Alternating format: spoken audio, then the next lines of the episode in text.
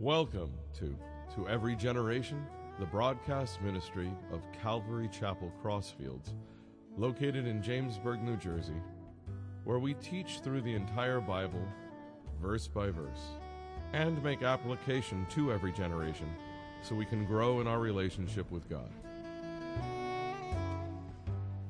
This morning we're going to be in Matthew chapter 18, and the last time we covered the parable. We've been in the parables of Jesus. These are great, enigmatic, um, kind of word puzzles that Jesus puts out there. And for those that really want to know more of the things of God, they'll apply themselves to try to understand that. So the parable of the shrewd servant last Sunday was a really good um, parable that Jesus talked to believers about the wise use of opportunities. You know, what do we do with our time? You know, we do anything to further the kingdom of God. Um, it could be our finances, it could be just personal contacts, it could be any, anything that we do our time, our energy, our devotion. And it's kind of funny because a few days ago, my son and I were in the car and we drove to a gas station that I never go to.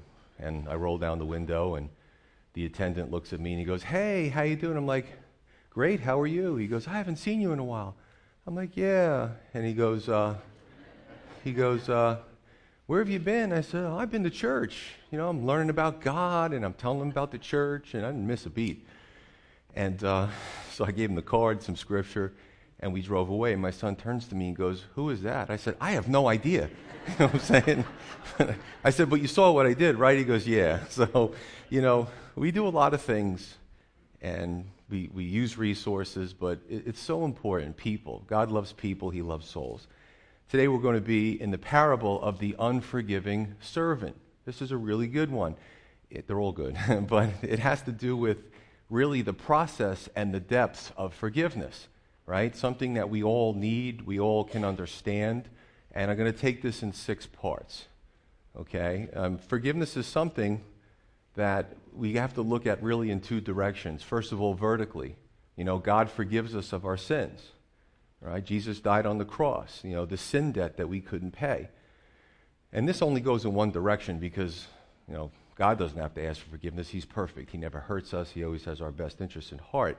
But to come to the cross, to come to salvation, we need to be forgiven of those sins. And that's when we come to Christ and we, we get saved. The other part's a little tr- trickier. That's the horizontal uh, kind of sphere that we're in where we deal with each other. And we are sinners and we are sinful creatures and we do hurt each other's feelings. And we, if you've been a Christian for some time, you've asked for forgiveness, right, for something you did wrong, or you've forgiven somebody else for something they did wrong. And I like to tell singles who are considering marriage that marriage is a series of forgivenesses, so to speak. And if you can't find it in your heart to forgive other people, it's better to stay single. you know what I'm saying? Um, and forgiveness is a process, and I'm just going to be honest with you here. Okay, I'm a human being just like you, I'm a sinner just like you. And there's been times where I've gone to God in, in prayer, and just being completely transparent here, and I've just said, Lord, I can't believe I'm still carrying this. You know, I, I should know better. I'm, I'm trying to, really, you know, and I, I, agonize over it because I know I haven't forgiven, right? And what happens is the, the deeper the wound, oftentimes the longer the process right? So, I mean, I would never have, if one of you came into my office and had an issue with forgiveness, I wouldn't say, well, on, at, the, at the count of three, you need to forgive. That's not for me to do, that's between you and the Lord. Uh, but it, it's something that we have to practice. So, just in context, let's go through the context real quick and then we'll jump into the parable. So, Matthew 18, what was going on before? What was Jesus talking about? What led up to this? Well, Matthew 18, if you're familiar with the scripture, verses 15 through 17, Jesus says to someone who's offended or who got hurt by somebody to go to that brother or sister alone and see if you can reconcile the issue, issue you know, the situation. Not gossip to 20 people in the church and the person who offended you has no idea they did something wrong.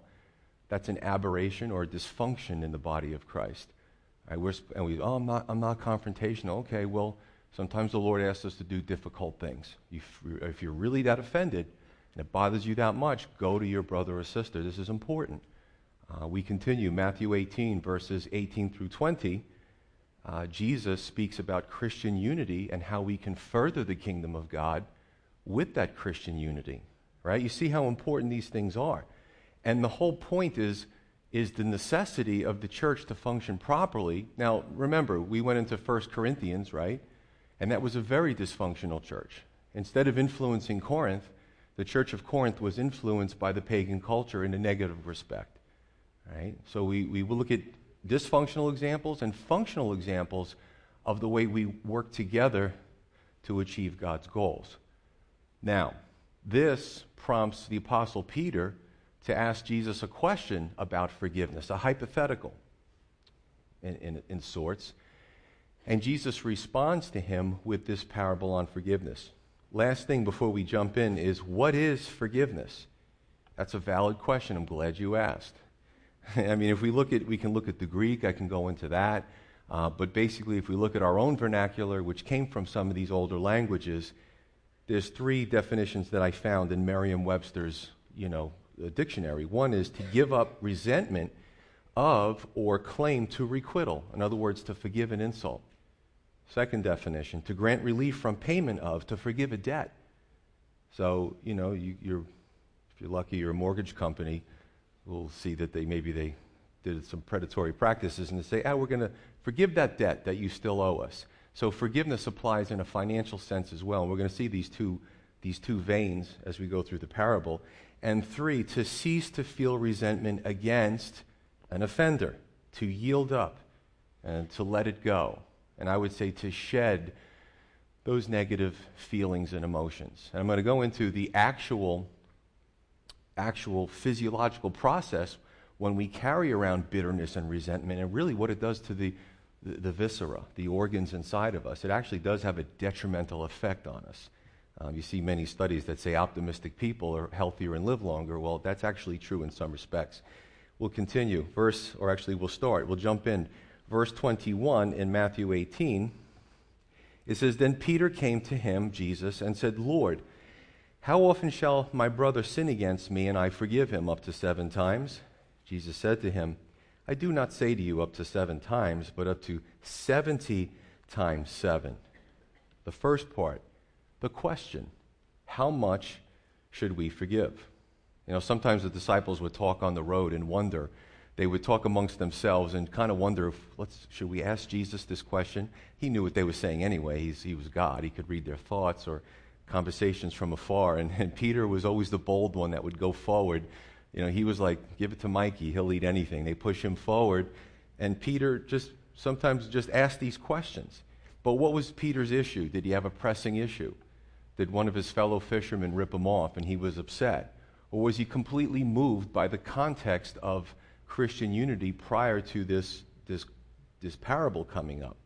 Now, there was an accepted rabbinic teaching, and you can look this up, the first century, um, the first century BC, AC, or AD, centuries before that, and you can find these rabbinic teachings.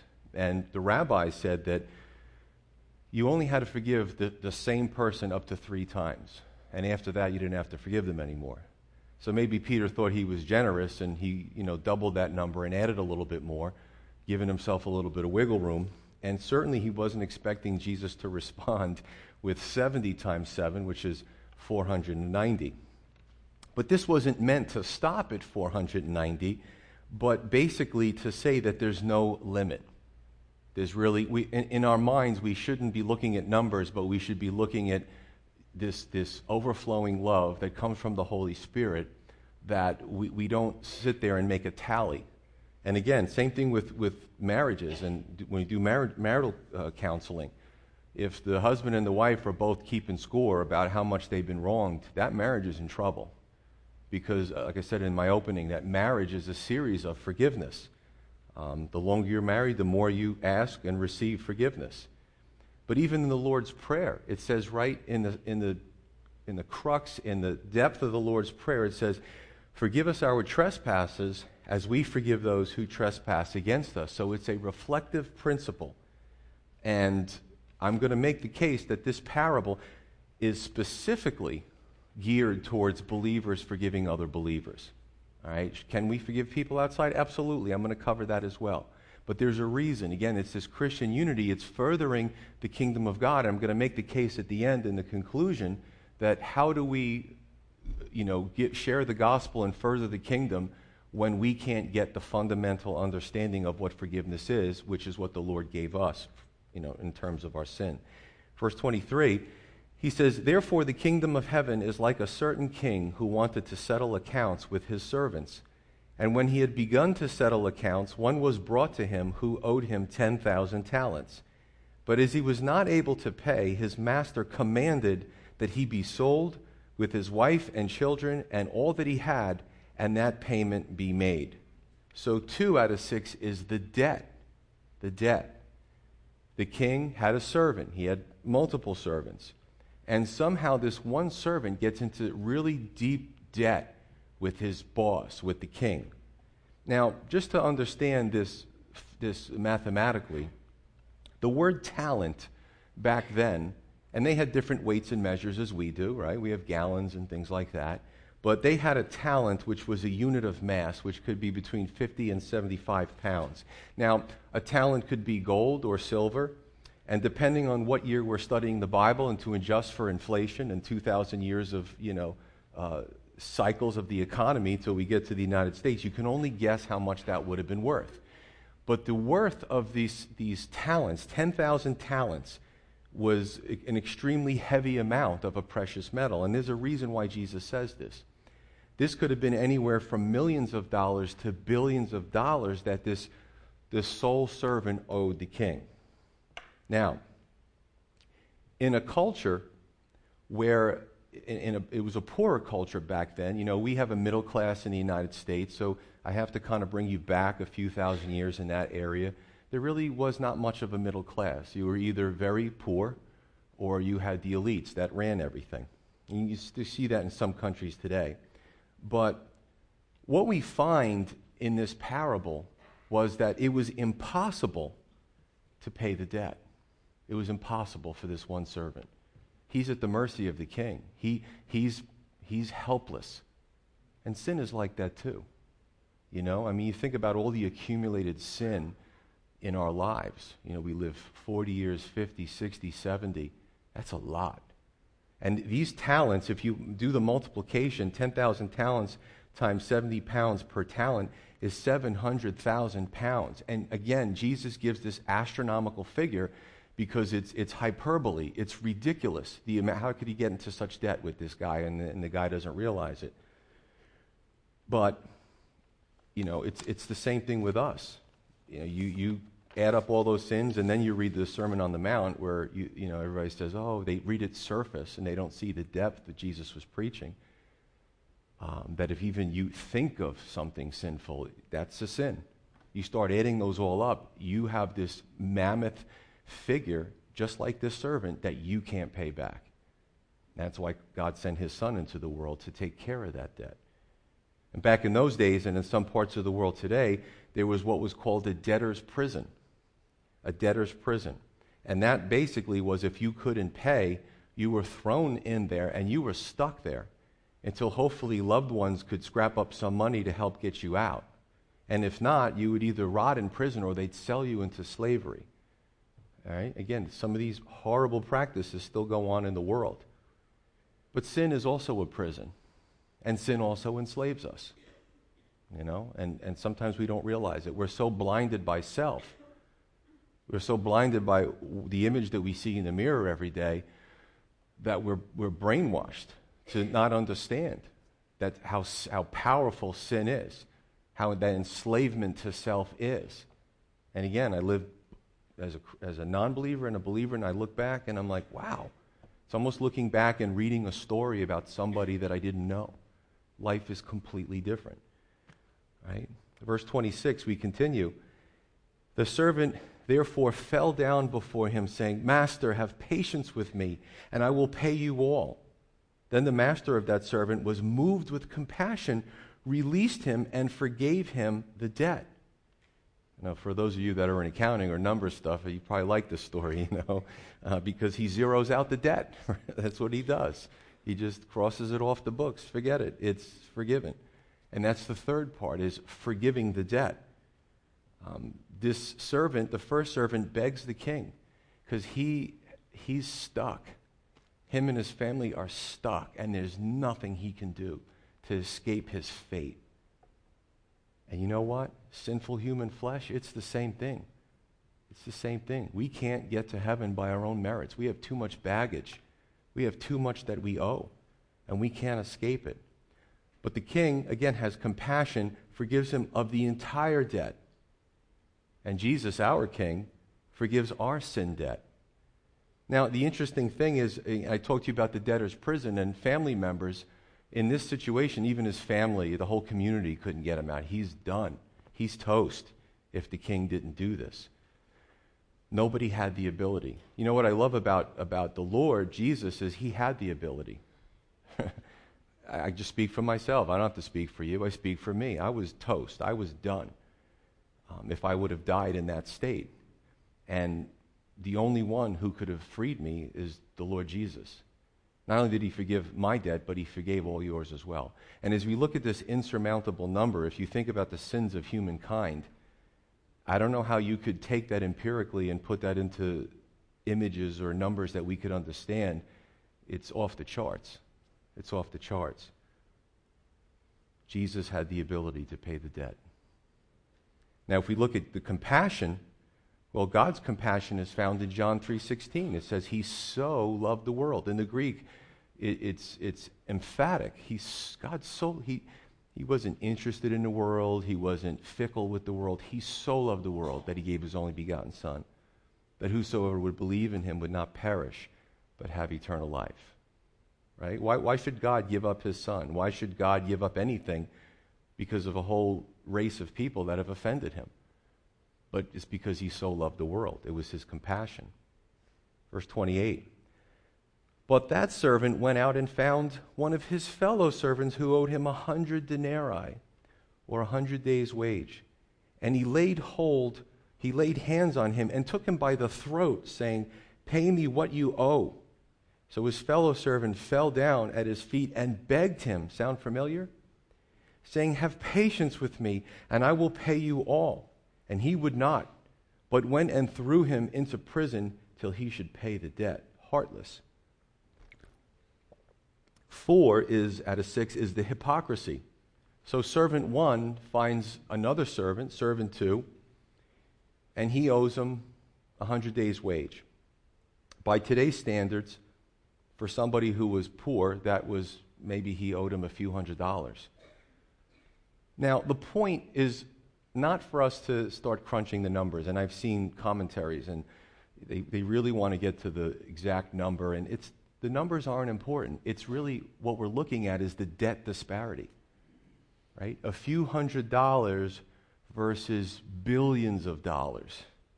Big difference. And basically, the point is that what God forgave each one of us is so great that it can, in comparison, when we're wronged by others, it isn't much for the Lord to ask for us to be merciful and to be forgiving. Now, if we use a, a phrase in our vernacular today, God wants us to so called pay it forward when it comes to mercy, grace, compassion, and forgiveness. Pay it forward. Now, those of us that feel offended, often, I can assure you that we've offended others without realizing it.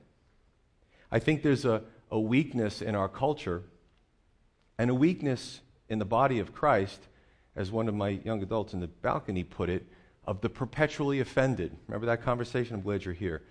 so it's true. It, it, we, we're perpetually offended in our culture. And I've often said, show me a church in any culture, look at Corinth, there's going to be some bleeding of the, the, the leaven of that society that gets into the church, at least with some people. And some Christians act like that too. They're perpetually offended. They're on a hair trigger. It's like that mouse trap, that spring. All you have to do is touch it and, psh, you know.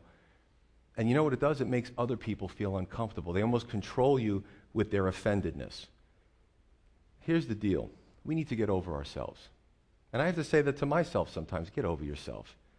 You'll be fine. You know, you're, and then I try to compare myself. You know, I just do this. You know, look what's going on in the other part of the world. You, you got it good. What are you complaining about? And I talk to myself.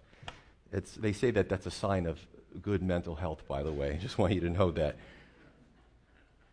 Nobody has the market cornered, cornered on being a victim, you know, especially in church. The little offenses and the, you know, they didn't say this and they didn't say hello, and we just get into these stupid patterns, and then we start acting like the communities we're in. We're supposed to be different. Now, notice the fellow servant begged for mercy, and I said, Does it sound familiar? Because the first servant did the same thing, and he was shown compassion for an incredible, large amount of number, right? Large number. And the second guy has the same humility and, and asking for mercy from the first guy, and he, he throws him in prison. And that's extremely hypocritical. You know, that's hypocritical. It's something we have to look at. Verse 31, we continue. So when his fellow servants saw what had been done, they were very grieved and came and told their master all that had been done. Then his master, after he had called him, said to him, You wicked servant, I forgave you all that debt because you begged me. Should you not also have compassion on your fellow servant, just as I had pity on you? And his master was angry and delivered him to the torturers until he should pay all that was due him. Five, the difference between justice and grace. What's the difference? Well, justice is, is basically you do something wrong in our society, you commit a crime, you get caught, you go before the judge or the jury, and you get what you deserve. The punishment has to fit the crime. That's justice. Mercy is when you, you hopefully it's a repentant person. Mercy, you know, please, I, that's harsh. I, I can't. I'm so. I can't believe I'm so sorry, and I'll make restitution. Mercy is getting, you know, a break. It's getting it, it lessened. It's getting, you know, maybe completely absolved.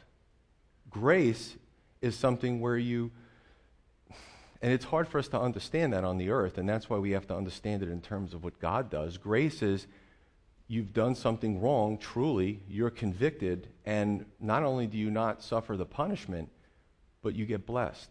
And that's what Jesus did on the cross. He showed us grace. It's one of those things where God, it had to be, you know what's amazing? It had to be all or nothing. And this wasn't where God could say, all right, all right, let me discount it down, you know, pay me back, take out a mortgage. It, it doesn't work like that. God looked at us, humankind, and said, it's got to be all or nothing. And, you know, it's funny, we're all looking for equality, and that's good. We, we, this incredible search society has had for equality. God has this perfect system where you could be poor, you could be uh, disabled, you could have no friends left, you still have the same means to get into heaven as much as the wealthy person, the person with the ability, the person with the charismatic personality. These two people, it's the same method to get into heaven. That's equality. That's fair. And that's not something you find in society. So, justice versus grace. The king finds out what the first servant did and how he showed no mercy to the second servant, uh, servant and he's furious. So, what does he do? He institutes justice and revokes his, his grace. It's amazing. Now, this is why, and if you're a little perplexed, this is why when we study the parables, it has to be with a lot of prayer. We have to look at other scripture. We have to look at context because people will say, okay, the king is God. Be careful with that one the king in this has attributes to God, but God doesn't flip flop, or, or I'm going to show you justice. Oh, he's begging me. Or I'm going to give him grace. Oh, he did something wrong? Let me throw back justice back at him. This is designed to help us to understand the difference between justice and grace. But God doesn't act like that. So we have to be careful.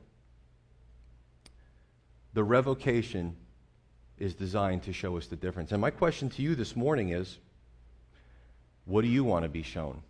To me, I know I've sinned against God. I know tomorrow, the next day, until I die, I'm going to sin. And it's all offensive to Him. I don't want justice for me. I'm going to choose grace. You know, for those that are daring and want justice, knock yourself out. I'm a lot smarter than that. I'm going to take the, the easy route. You know, Jesus took the hard route to the cross for me, so that's what I'm going to choose. I'm going to trust in what he did for me. Verse 35, Jesus ends with, So my heavenly Father also will do to you if each of you from his heart does not forgive his brother his trespasses. We need to break this down.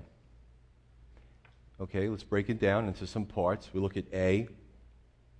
How do we reconcile this statement? Now, Jesus used the parables, and you can, there is some symbolism to some of the characters.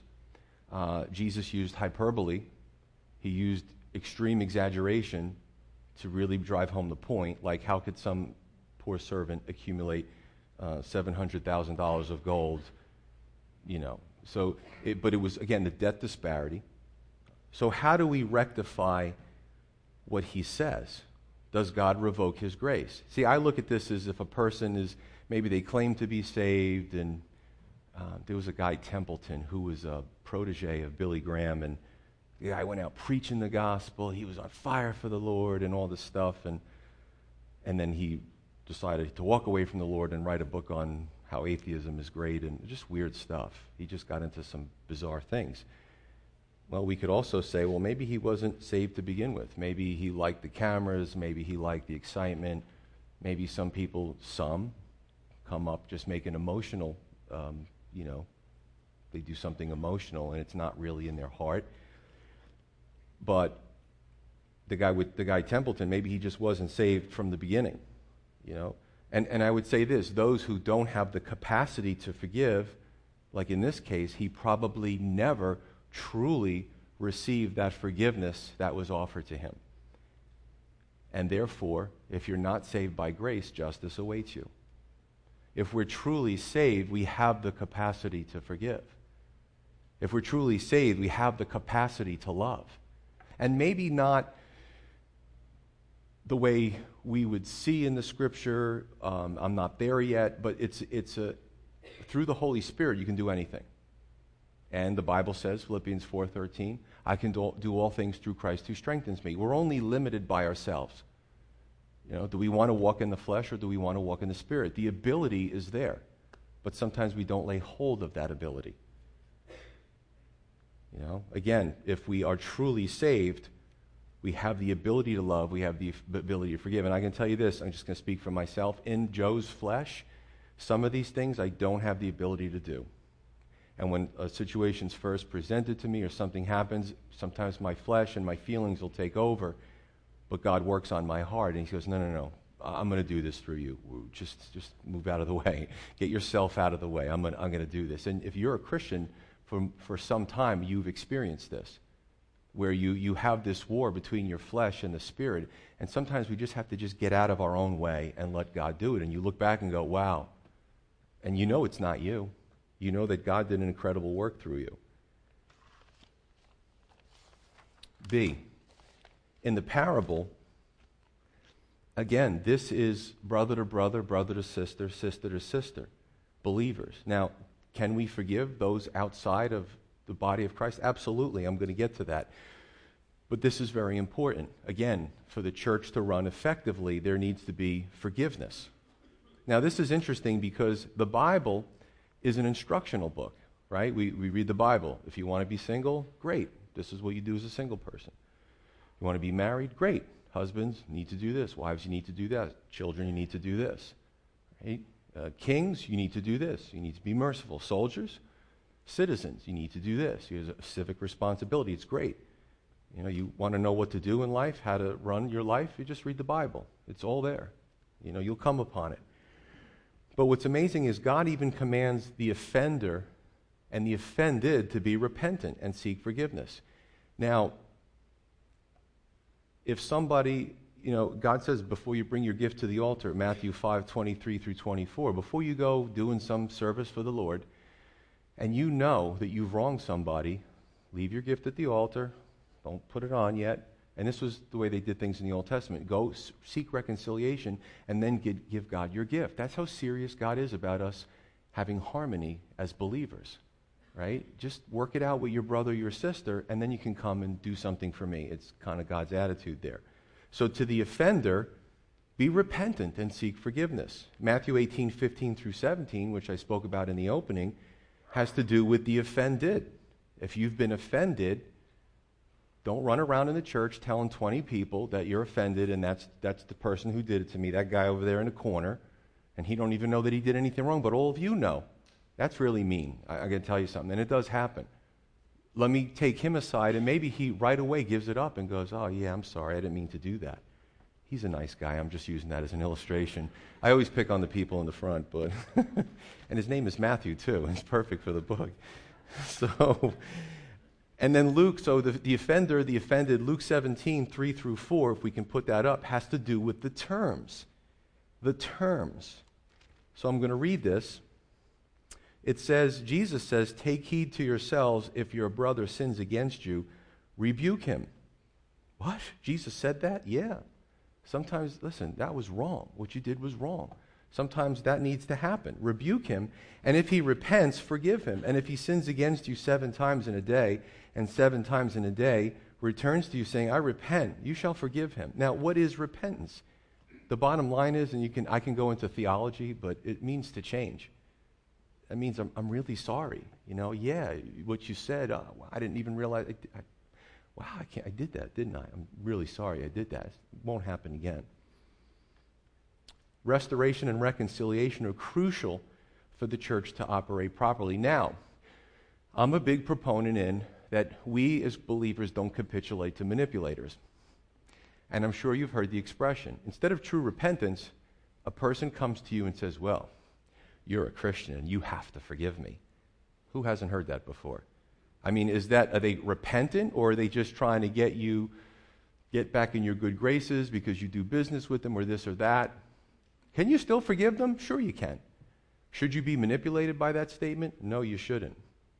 There was a famous radical in the 60s named Saul Alinsky, and he wrote basically in Rules for Radicals and in his manifestos how to get over on a Christian by using the word against Christians. Isn't that amazing? That this stuff is out there. But how? What a great testament to the Lord and Christianity that he actually wrote that. That we should be bound, at least somewhat, by rules that are outside of a society that hold us to a higher standard. Thank you. You know, he's probably not in a good place right now unless he repented, but, you know, people try to do that. And I have Christians come to me all the time, and they're manipulated, and their, their stomach is in knots, and and I'm like, listen, let's, let's go through this. don't let people control you. Love them, show compassion, forgive, but don't let people control you. If I can put up the image. And this is what I call the forgiveness continuum. If you look at the top, this is the responsibility of the offender. On the bottom is the responsibility of the offended. So the offender sins, Maybe it's a sin against God. Maybe it's something really minor, sin, offense. In order for the next things to have to happen, there needs to be true repentance.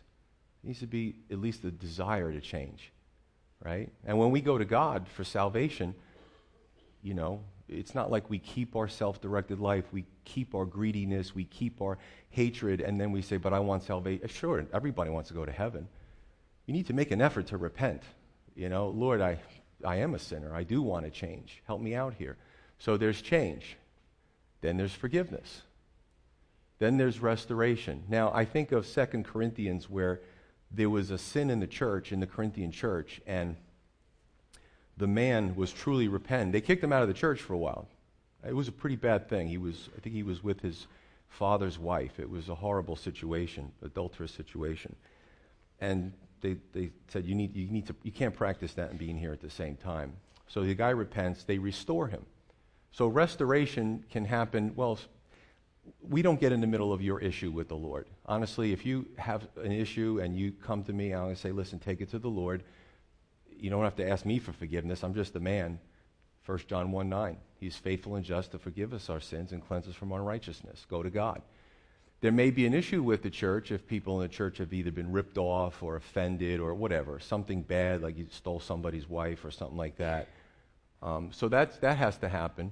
Now, here, I, I put this over here because you have church, God, and interpersonal. And in between it, I wrote here, rebuilt trust. Full reconciliation, person to person. And I've used this example. Now my son is, he's 17, but I used to use it when he was five and six. And I said that if you babysit my son on a Saturday night and you lose your temper with him, it's possible, and you hurt him, like you harm him, I can forgive you, but you probably won't be watching my kid next Saturday night. I can assure you that. Because what has to take place is rebuilt trust. Now, forgiveness, again, what do we, we talked about the, the definition. I've gotten over it. I've let it go. I can be cordial.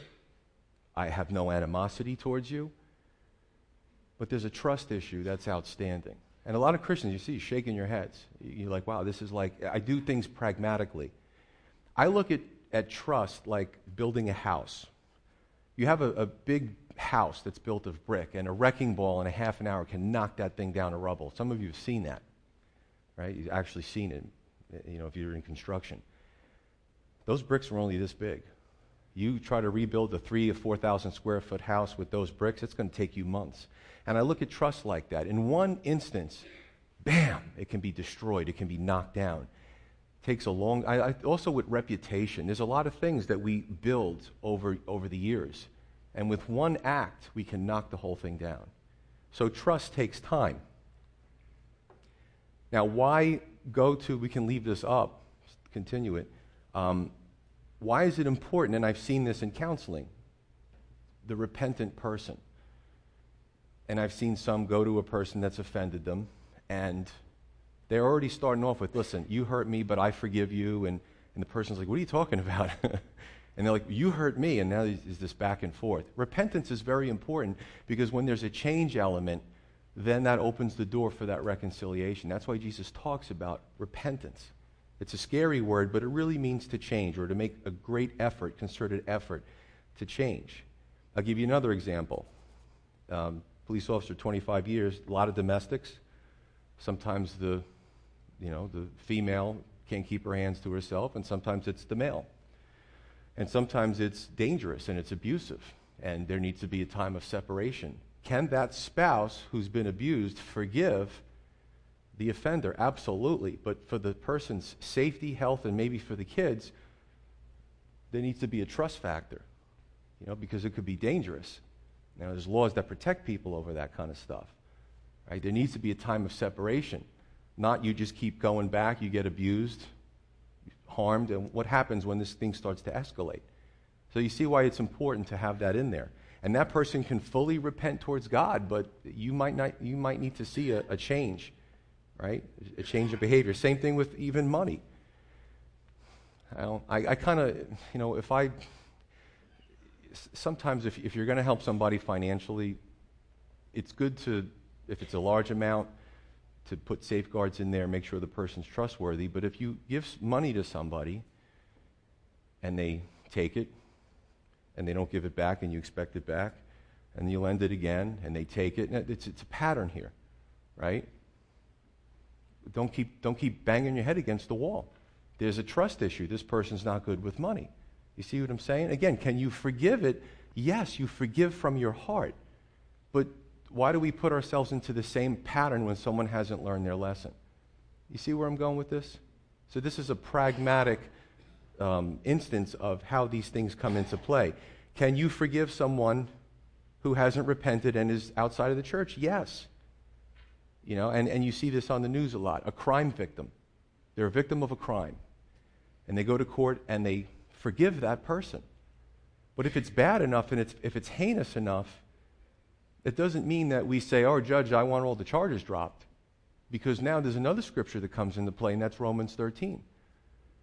Person has a pattern of going out and they're a menace to society. They're abusive, they're harmful.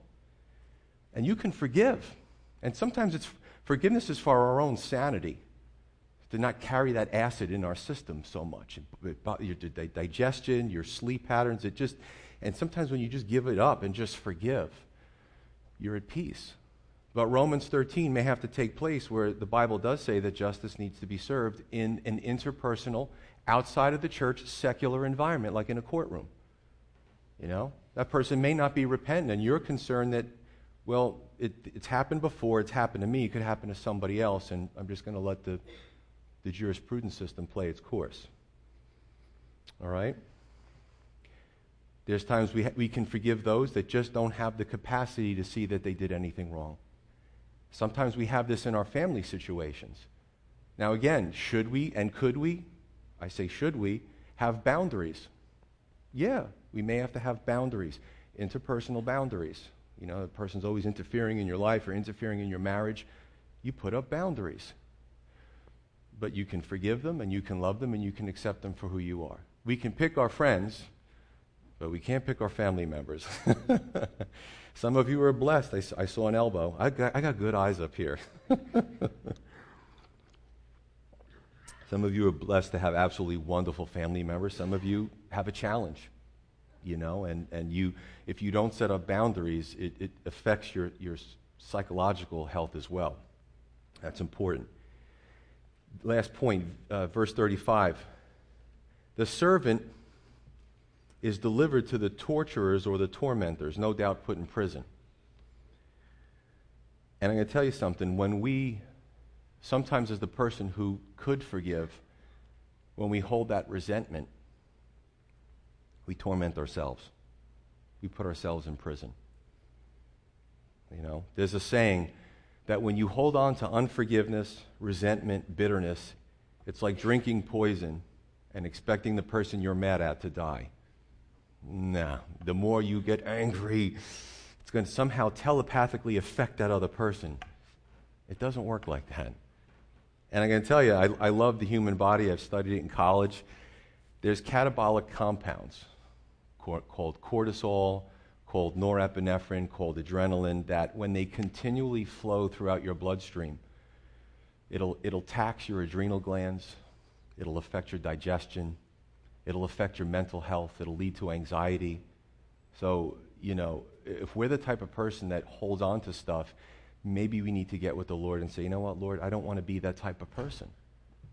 And for selfish reasons, I'm killing myself, but also I, I want to do what your, what your word says. I want to do what it says in the Bible. I have no doubt that this message, and it's listened on the podcast and stuff, this is just one of those messages, folks.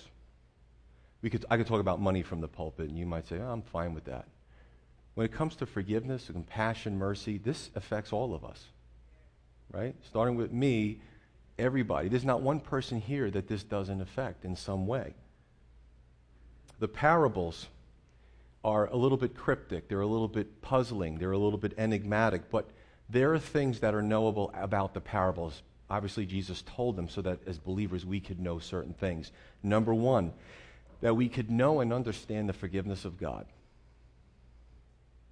That we're all sinners, and the only way to get to heaven is through the sacrifice that was made for our sin by Jesus Christ on the cross.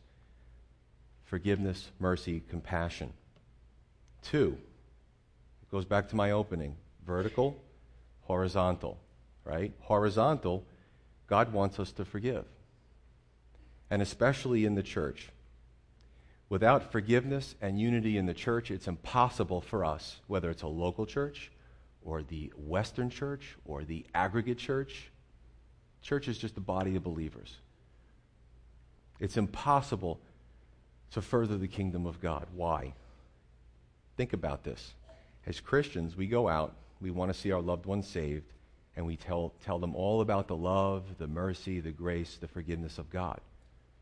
How ironic and how hypocritical if we're the type of person that's stingy with our love, forgiveness, mercy, and grace, and we're telling other people how to get saved because of God's love, mercy, and grace that we've received, but we don't want someone who wronged us to receive. Think about that. makes no sense, does it? Now, again, I'll say this again. Some may leave here and say, and be driving in their car alone and say, you know what, Lord? I, I haven't let this go. And I want to let this go. And it's affecting me, it's affecting my relationships. Help me with this. And He will. He will. Sometimes we have to ask multiple times, Lord, help me with this. So I have no doubt that this is important, and I have no doubt that this will certainly affect at least a handful of believers. Let's pray.